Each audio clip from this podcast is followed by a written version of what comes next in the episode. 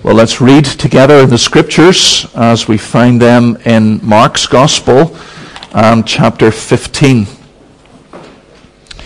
Mark chapter 15, and we're going to read from verse 1 of this chapter. It's on page 1027 if you're using one of our church Bibles. I'm going to be thinking this morning particularly about verses 1 to 15 of this chapter. Mark chapter 15, beginning to read at the first verse. And as soon as it was morning, the chief priests held a consultation with the elders and scribes and the whole council. And they bound Jesus and led him away and delivered him over to Pilate. And Pilate asked him, Are you the king of the Jews? And he answered him, You have said so. And the chief priests accused him of many things. And Pilate again asked him, Have you no answer to make? See how many charges they bring against you. But Jesus made no further answer, so that Pilate was amazed. Now at the feast, he used to release for them one prisoner for whom they asked.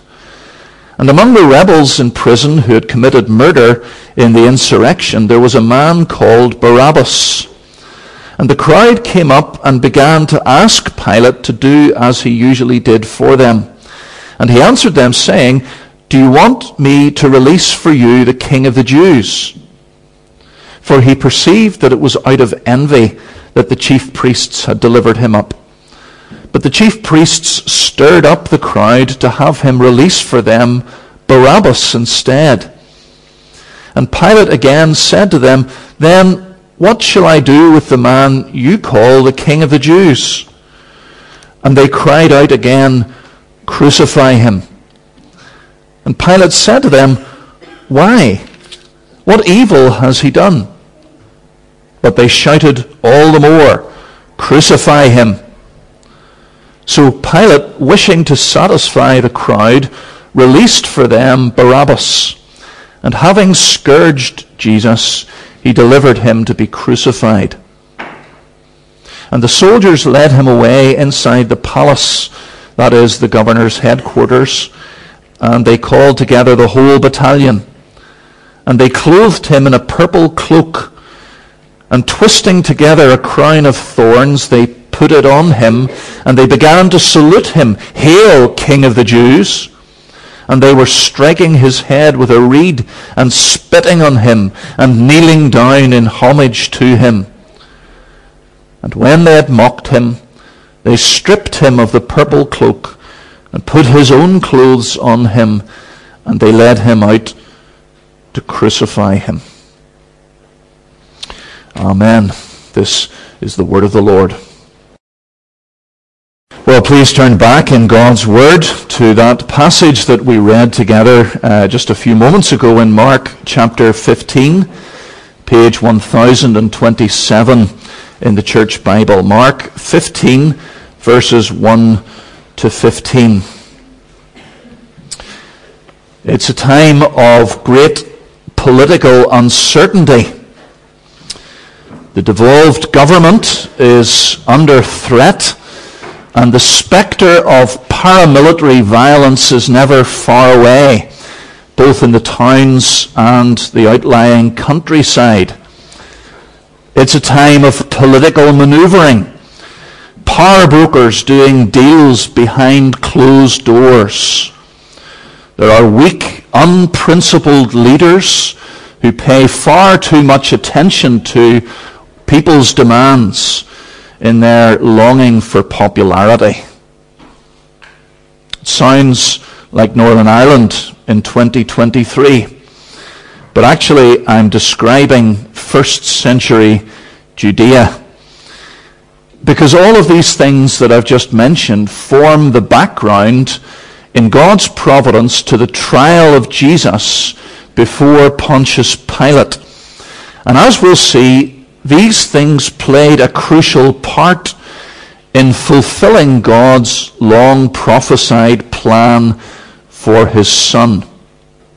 And there's something encouraging in that, isn't there? But in the midst of all of this political upheaval and mess that we see in our own day, both at home and abroad, it doesn't mean for a moment that God's good and wise purposes are not coming to pass. We may not, we may not know what God's purposes are, but the one thing that we can be sure of is that no amount of political chaos can derail them. We're looking this morning at the trial of Jesus before Pilate.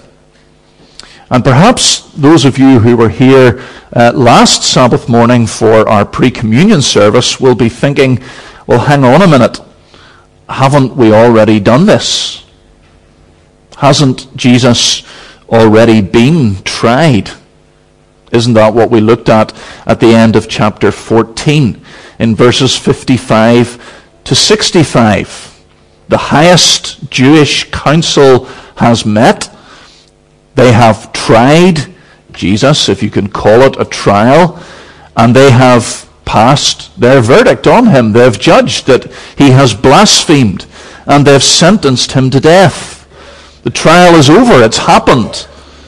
So why now do we have another trial? And that brings us to the first thing that we need to think about in order to understand this passage. And that is the background to the trial before Pilate. The background to the trial before Pilate. We need to remember that Judea is an occupied territory at this point in history the first century AD. It has become a province of the Roman Empire. Now, for various historical reasons that we don't need to worry about this morning, the Jews were given by the Romans a fair bit of freedom, an unusual degree of freedom to govern themselves in civil matters and criminal matters. But the one thing that they couldn't do, the one thing that they were not allowed to do by the Romans was to carry out the death penalty. Only the Roman governor had that power. And so if the Sanhedrin want Jesus put to death, which they absolutely do, then they need Pilate to do it for them. They don't have that power. Now, the problem is that blasphemy wasn't a capital crime in Roman law. That's what the Sanhedrin have condemned Jesus for. But the Romans wouldn't have recognized that as deserving of death. And so the Sanhedrin needs to come up with a new charge that will get Pilate's attention and secure the death penalty. And that's why the chief priests and the council are consulting in verse 1 the next morning. That's what they're discussing. They're, they're getting together and they're asking the question, how can we fix this? How can we wangle this? Now, Mark doesn't tell us what charge they came up with. But it becomes clear, doesn't it, from the question that Pilate puts to Jesus in verse 2. The first thing that he asks, Are you the king of the Jews? The Sanhedrin, in other words, have brought Jesus to Pilate saying that he has set himself up as the king of the Jews. Now that was a serious charge as far as the Romans were concerned. There hadn't been a king in Judea, this particular part of this area. Uh, there hadn't been a king in Judea since Herod the Great. Kings were forbidden. And any claim to kingship would have been seen by Rome as treason, as revolution. The Romans were hypersensitive They were ultra suspicious at this time in history of any rebel movements within Judea, and especially at the times of the great pilgrim festivals like the Passover, which is unfolding at this very moment. At a time when nationalist feelings, when anti-Roman sentiment was running high. It's a little bit like marching season here in Northern Ireland. It was the perfect moment for a rebel leader to light the tinder and start an uprising. So this is an extremely dangerous charge. And if it's proved true that Jesus is claiming to be the king of the Jews, well, Pilate really has no choice but to execute Jesus. Are you the King of the Jews? But Jesus' answer to that question is ambiguous, isn't it? And it's deliberately ambiguous. You have said so. He can't say yes or no. It's a little bit like the question if you ask somebody, Have you stopped shoplifting yet? Answer yes or no.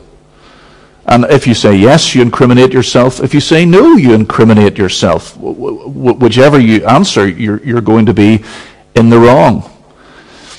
Jesus can't answer the question with a yes or a no. He doesn't deny it because he is the king of the Jews. But he's not the king of the Jews in the way that Pilate thinks. He's not the king of the Jews in the way that the, the Sanhedrin are implying. He's not the leader of some resistance movement, and so he can't affirm it either. And so he gives this deliberately ambiguous answer. And so Pilate calls for witnesses. And of course, the chief priests are ready, aren't they? Verse 3 tells us that they accuse Jesus of many things. And yet, when Pilate gives Jesus the opportunity to defend himself, to Pilate's amazement, he says nothing. Now, that puts Pilate in a difficult position because if a man doesn't defend himself, then he will be pronounced guilty. That was the law, that was the procedure. And Pilate doesn't want to condemn Jesus. Pontius Pilate had many, many faults, but he wasn't a fool. He had been governor of Judea from 26 until 36 AD. He is an experienced man. He's a shrewd politician. And there are at least two reasons why he wants to let Jesus go. It's obvious, on the one hand, from Jesus' manner, that he is not the revolutionary freedom fighter that the Sanhedrin are making him out to be. Pilate has seen plenty of those. He knows that Jesus doesn't fit the profile. Pilate has never encountered anyone like Jesus before, and he's convinced that he is innocent. Verse 14 Pilate said to the crowd, Why? Why do you want me to crucify him? What evil has he done? The implication is, I know that this man hasn't done any evil. And then, uh, on the other hand, he knows very well that the Sanhedrin are using him for their own purposes. He knows that they hate Rome. He knows that they're not going to hand over a revolutionary leader out of loyalty to the Roman Empire. He knows exactly what's going on here. Verse 10 tells us that he perceived that it was out of envy that the chief priests had delivered him up. Pilate knows that they're trying to play him, and he doesn't want any part of it. So it should have been an open and shut case Pilate has absolute power here. He has the power to condemn Jesus or to acquit Jesus. So why doesn't he just release him? Why doesn't he just let Jesus go? and tell the Sanhedrin to go and chase themselves? And the answer to that question is because Pilate's political position at this point in time is very, very fragile. There had been several recent serious blots on his record, situations that he had handled extremely badly. He had caused uh, no small amount of unnecessary trouble in an already troubled province.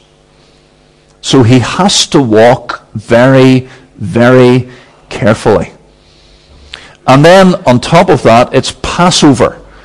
And Jerusalem is packed with thousands upon thousands upon thousands of Uh, extra fanatical Jews who have come into the city for Passover and whose nationalist feelings are at fever pitch. And the smallest spark could set off a chain reaction, an uncontrollable explosion. And so Pilate has to tread very, very carefully here. And so he tries a number of things to free Jesus. Now, Mark only tells us about one of the things that he tries. He tries to give the decision to the people. This is the custom, as Mark tells us, uh, at Passover to release one prisoner that the people ask for. And Pilate assumes that given the choice between Jesus and Barabbas, the people will choose Jesus rather than this notorious terrorist and murderer. But, verse 11, the chief priests stirred up the crowd to have him release for them Barabbas instead. This is a very different crowd from the crowd of pious Galilean pilgrims who had welcomed Jesus into Jerusalem with shouts of Hosanna a week earlier. This crowd is made up, it is stacked with Sanhedrin supporters. And obviously, Pilate is left in a very weak position. Having gone down this line uh, of giving the crowd responsibility for the outcome, then it is, of course, very hard for him to take that back. And so, in the end, we're told in verse 15, Pilate, wishing to satisfy the crowd, released for them Barabbas. And having scourged Jesus, he delivered him to be crucified. Now, what we need to remember in the midst of all of that is that all of these things, all of these circumstances that I've just mentioned, are ordained by God in His sovereign wisdom. Rome's presence in Judea, the fact that Judea is an occupied territory, Pilate's track record Pilate's character, the fact that he is the governor at this time and not someone else, all of the problems that he had created in recent previous years, all of these details were in the Lord's hands. It's not that God was dealt this hand and had to try to make the best of it. Uh, he, he's presented with this very difficult, uh, less than ideal set of circumstances, and he has to just try and work with it. No, this is exactly what the Lord had ordained from all eternity. These precise circumstances. Evil men, weak leaders, intimidation, and threats and mob mentality God ordained all of these things. And he overrules all of these evil things for his good and perfect purposes. And that is true, isn't it, of all history. If it's true of this moment of history, then it is certainly true of all history. big and small, globally and individually and personally. And that is really comforting, isn't it? That is so helpful for you and me when we're tempted to despair because of circumstances. It's so easy to feel as though somehow God is just being overwhelmed and all these evil things, this terrible rising tide of, uh, of evil is just too much for him. It's easy to, to be tempted to despair by the things that we see in Westminster and in Stormont. It's, it's easy to be tempted to despair because of everything associated with the COVID pandemic. When we look at uh, Russia and Ukraine and China and Taiwan. It's good to remember that the Lord is in control of absolutely every part, every moment of history. And these things may be evil. These things may be chaotic, these things that are going on. But they're not going to derail the Lord's purposes. They cannot derail the Lord's purposes. And God used these circumstances in Mark 15 to bring about the greatest possible, imaginable blessing that there could ever be for the universe and for the human race. And if he could do that then, then he can certainly do that today. Disasters, personal tragedies, and catastrophes God really does work all things together for good. That is not to say that these things are good. These things in Mark 15 are not good. These are evil men or weak men doing evil things. But God is able in his sovereign, wise majesty to take all these things and bring the most enormous amount of good out of them. And what he has done here, he does again and again and again and again, countless times. In your own experience, isn't that what he has done? Some of the hardest times of your life have actually been used by God to be times of the greatest blessing. He makes the vale of weeping, the vale of Baca, into a place where fresh water springs well up. We need to trust that that is true. So, the background to the trial before Pilate. And then, secondly, I want us to think about the significance of the trial before Pilate. The significance of the trial before Pilate. What does all of this mean? Because there are elements here in the trial before Pilate that are highly significant. Remember how Jesus told his disciples on the road to Emmaus that they ought to have understood that the Messiah had to suffer and die. Why ought they to have understood those things? Why should they have known that? How could they have known that the Messiah was to suffer and die? And Jesus explains that it's because the Old Testament scriptures spoke of his sufferings and his glory. It's all there in the scriptures. And this trial is part of those sufferings. And when we read it in the light of the Old Testament, this passage throbs with meaning and significance. Let me mention two things. First of all, it shows us Jesus rejected by the world. Jesus rejected by the world. Because taken together with the previous trial before the Sanhedrin, what we are seeing here in Mark 14 and Mark 15 is the official, formal, deliberate rejection of the Messiah by the world. It's not a coincidence that God, in his providence, ordered that Jesus had to be tried before a Jewish court and a Gentile court. It's not a coincidence. As we've just been thinking, God could have arranged history differently. He was the one ordaining these circumstances.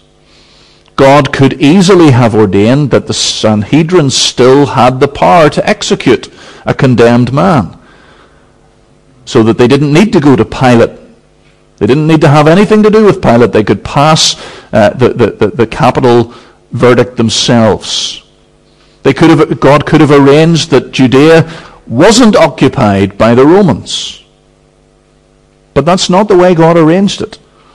God ordained that Jesus would appear before both the official representatives of the Jews and the official representative of the Gentiles, and that he would be rejected and condemned by both. The Sanhedrin in chapter 14 and Pilate in chapter 15, between them, stand for the whole world. Jews and Gentiles united together, conspiring against the Messiah. Now, does that ring a bell at all? Does that remind you of anything in the Old Testament? The whole world united in conspiracy against the Lord and his Messiah. This is the fulfillment of Psalm 2, isn't it? And in fact, Luke spells that out for us in Acts chapter 4, verses 25 to 28. Just listen to what uh, it says there in Acts. You said, speaking to the Lord, through David your servant by the Holy Spirit, why did the Gentiles rage and the peoples plot in vain? The kings of the earth set themselves, and the rulers were gathered together against the Lord and against his anointed. Quotation from Psalm 2. And then the explanation. Verse 27 For truly, in this city there were gathered together against your holy servant Jesus, whom you anointed, both Herod and Pontius Pilate, along with the Gentiles and the peoples of Israel, to do whatever your hand and your plan had predestined to take place. Luke explains that this, what we have just been thinking about, the trial of Jesus before the Sanhedrin and before Pilate, that is the fulfillment of Psalm 2. This day is the day that the people of God joined forces with the Gentiles in rebelling against the Lord and his Messiah. Who killed Jesus? The whole world, Jews and Gentiles alike, they raged and they plotted and they set themselves and they took counsel together against the Lord and his Messiah, the King of the Jews.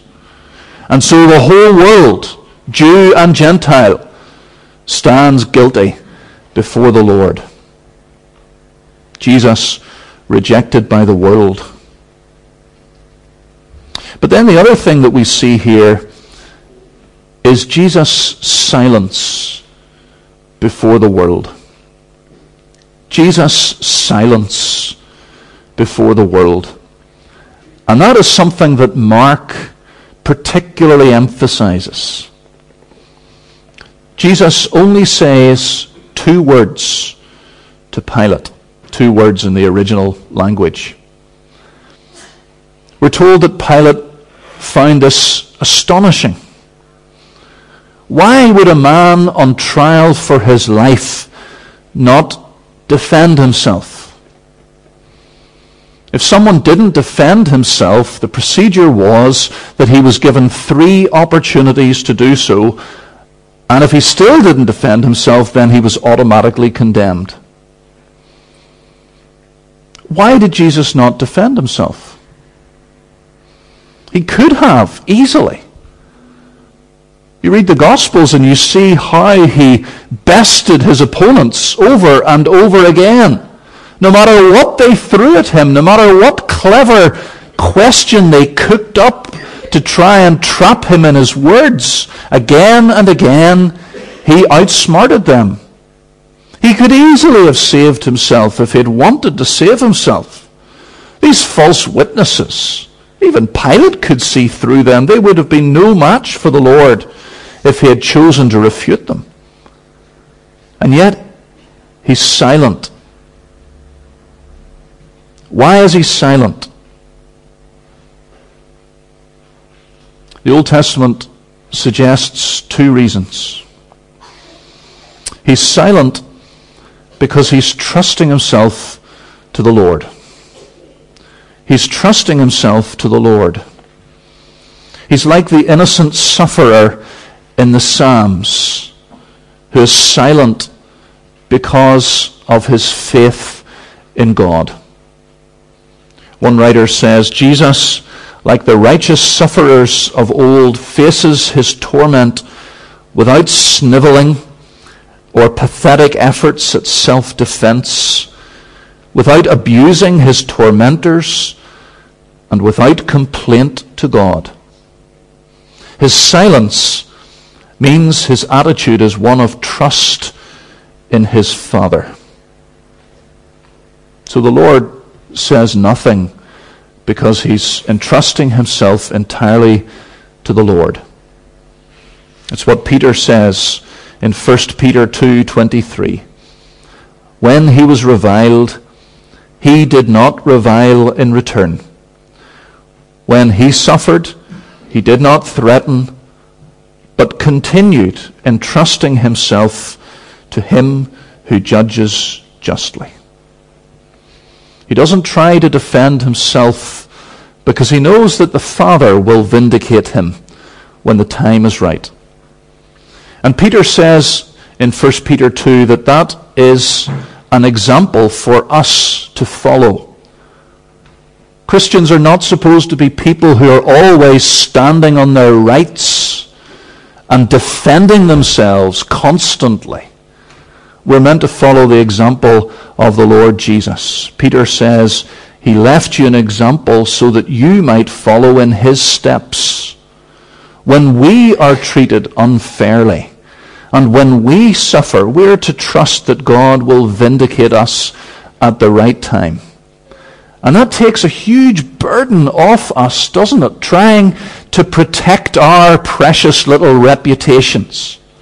We don't need to worry about our reputations. Doesn't matter what people say. Doesn't matter how people slander us. Doesn't matter what lies are told about us. If Jesus could entrust himself and his reputation to God here, at this moment, in this setting, well, then you and I can certainly leave our case with the Lord. So that's one reason why he's silent. It's because he's entrusting himself to the Lord. But then, secondly, much more importantly, his silence marks him out as the suffering servant of the Lord who lays down his life for others.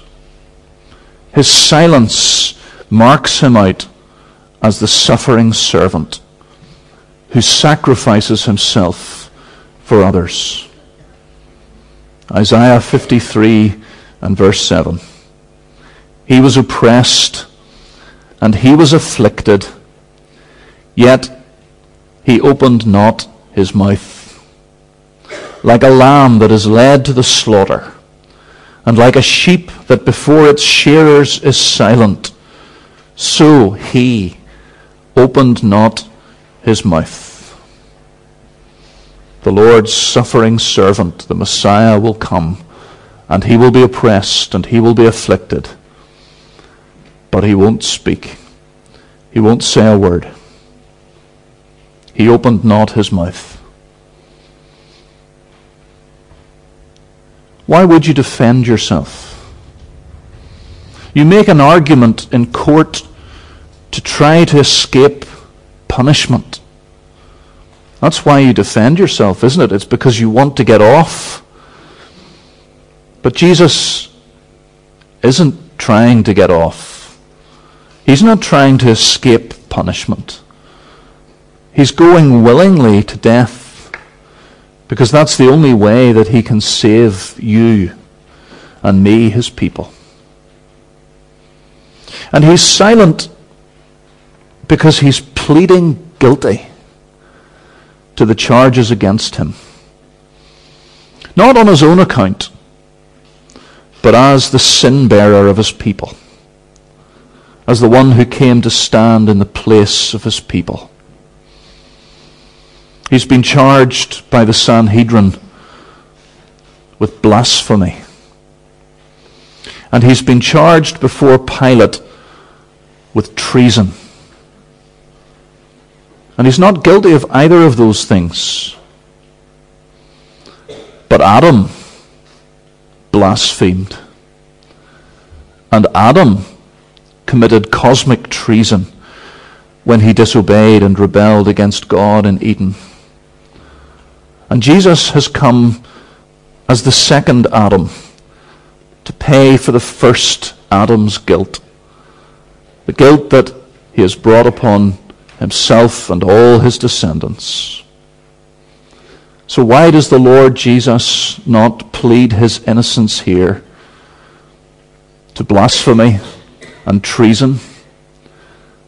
Surely it's because, as our sin bearer, he's not innocent, because he's bearing the guilt of our sins, our blasphemy, our many blasphemies and our treason.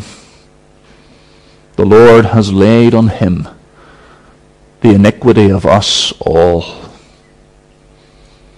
So we should give thanks and praise every day for our Saviour's silence. He kept silent here for us.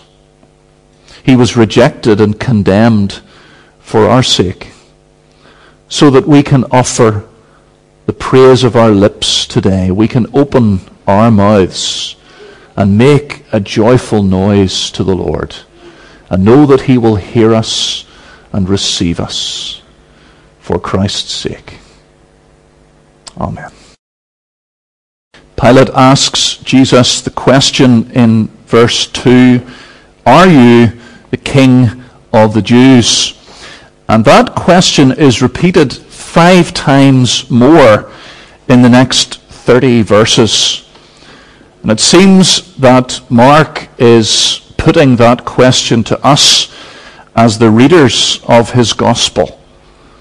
What do you think about Jesus Christ? Is Jesus the King of the Jews? Nobody in this passage thinks that he is. Pilate doesn't believe the charge. He writes on a sign above the cross, This is the King of the Jews. But he probably does it more to annoy the Jews than as a confession of his own faith. He speaks better than he knows, but he still doesn't believe. The Jewish leaders and the crowd certainly don't believe that Jesus is the King of the Jews. This is just a convenient way for them to land Jesus in political trouble. They wanted a very different kind of king.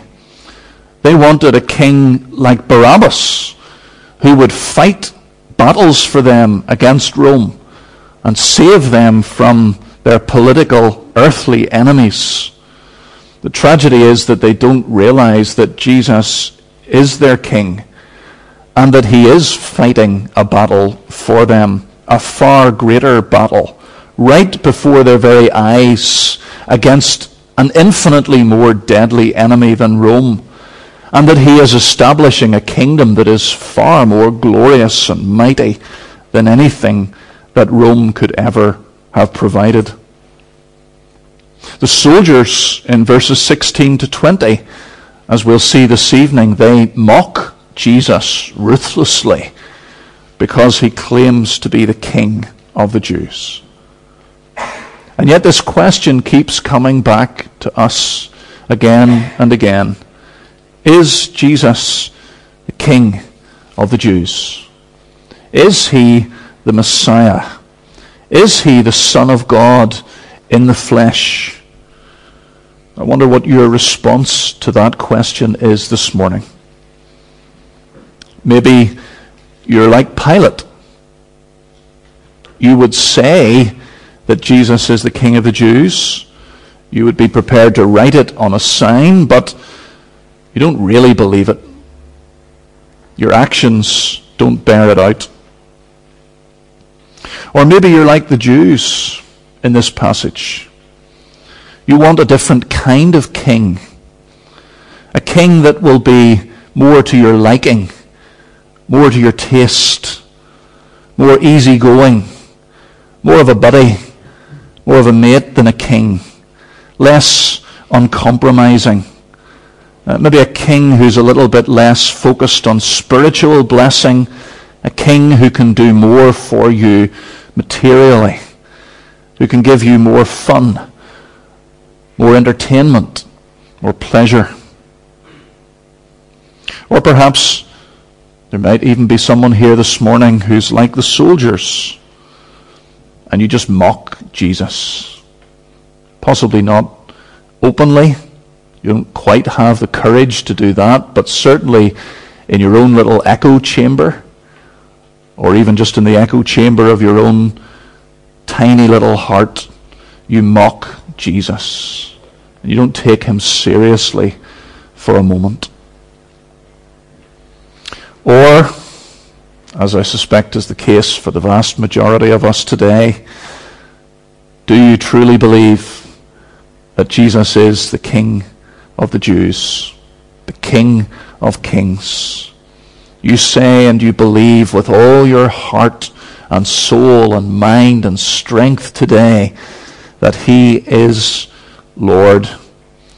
And you bow your knee gratefully and gladly and willingly as your King.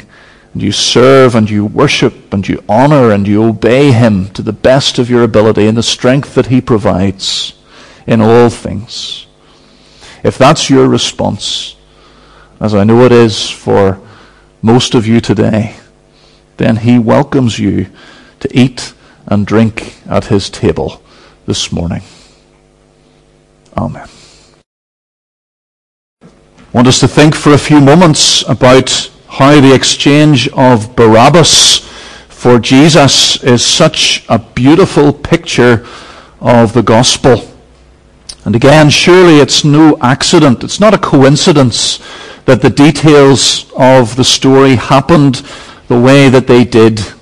There were many things that happened in the Passion story that we're not told about. The Gospel writers have been very selective. But these things are told to us because they happened precisely the way that God wanted them to, and they are loaded with meaning and significance. And surely the choice of Barabbas by the Jews is another aspect of what we have seen already. The official, formal rejection of Jesus by the world. The Jews chose a murderer rather than the Messiah. And that is part of Christ's humiliation. Another part of his humiliation. It's further evidence, isn't it, of the horrible twistedness and blindedness of sinful human nature. That they would choose Barabbas rather than the holy Son of God. But it's hard not to see a deeper significance in what is taking place here. The innocent Jesus swaps places with a guilty sinner. Barabbas goes free because Jesus takes his place on the cross. Barabbas lives because Jesus dies. And isn't that the whole point of Jesus' mission? Isn't, could you ask for a better picture, a better symbol of what Jesus came to do? Isn't it so fitting and so appropriate that the cross, the very cross on which Jesus was crucified, was intended for someone else? Jesus went to the cross because he wasn't just taking the place of one man, Barabbas, but a countless multitude. And that's how the Lord's ministry began, isn't it? When he formally took up the task the mission of being the Messiah, as he stood in the Jordan River that day and was baptized with a baptism of repentance. Why did Jesus need to be baptized with a baptism of repentance? He had no sins to confess like everyone else who went down into the Jordan to be baptized by John. He was baptized because he was symbolically taking upon himself liability for our sins. He was standing in the Jordan River that day as the sin bearer. And now, here in Mark 15, what he did that day symbolically, he is now doing literally. He is taking the place of sinners, dying the death of sinners, washing away the sin of sinners with his own blood of the covenant, which is poured out for many for the forgiveness of sins. And so we are forgiven today because he was condemned. We are blessed because he was cursed. We are accepted because he was rejected and forsaken. We live because he died. By nature, in the sight of God, we are all in the place of Barabbas, aren't we? That is our position when we come into this world. We are guilty, condemned sinners who deserve hell. We are without excuse. We are without hope of rescue. We are just like Barabbas sitting in our prison cell waiting for the moment of execution to come. That is the state of every one of us by nature. And then the good news comes. Someone has taken your place, and you are free to go. The Son of God Himself has paid in full your ransom. He gave His life so that you can live. No matter what you've done, the blackest, ugliest sin can be forgiven because he died in your place. So Pilate, wishing to satisfy the crowd, released for them Barabbas. And having scourged Jesus, he delivered him to be crucified. Amen. Let us pray. O Lord our God, we thank you again for our Saviour and our King, the Lord Jesus Christ.